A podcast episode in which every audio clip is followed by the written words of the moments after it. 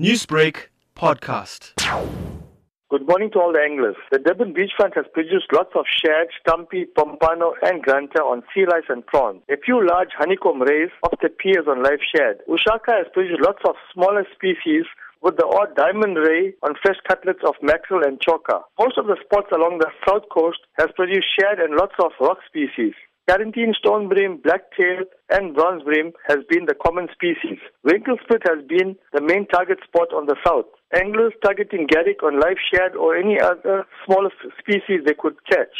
There were reports of garrick on most days. Scottburgh Point has produced grey sharks and lots of smaller species on light tackle. Shad at most of the popular spots on bait and spoon on the south coast. Bronze bream, stone bream, blacktail between Ramsgate and Port Edward, with lots of karanteen. Hound shark has fed between Glenmore and Port Edward on fresh cutlets of shad and chokka. Transkei has seen lots of species, cob, garrick, shad, at Port St. John's. Largest sharks of most deepwater points on larger slide baits. The north coast of Durban has produced lots of stone bream, blacktail, bronze bream, shad, rockcod and kingfish.